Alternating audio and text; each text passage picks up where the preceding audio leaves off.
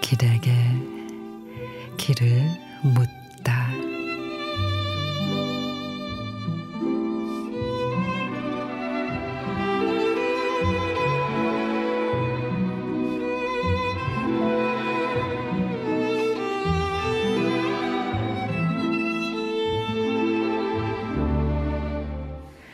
내 마음의 역은 왼쪽 가슴에 있다.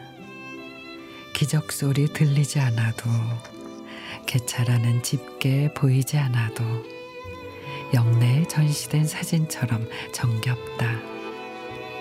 어머니의 품처럼 포근하다.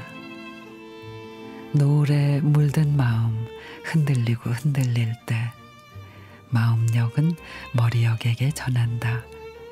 빠른 것은 외로움, 느린 것이 그리움이라고.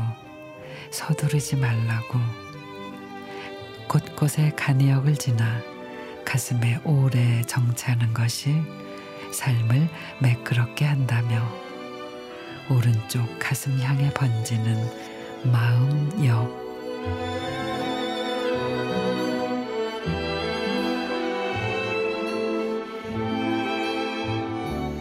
신병호 시인의 마음역.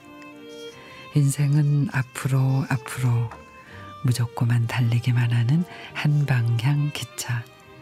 갈래길을 만나도 복잡한 노선에도 무조건 앞으로. 큼직한 시련역에 오래 머물기도 하고 작은 행복역에서 쉬어도 가지만 그래도 앞으로.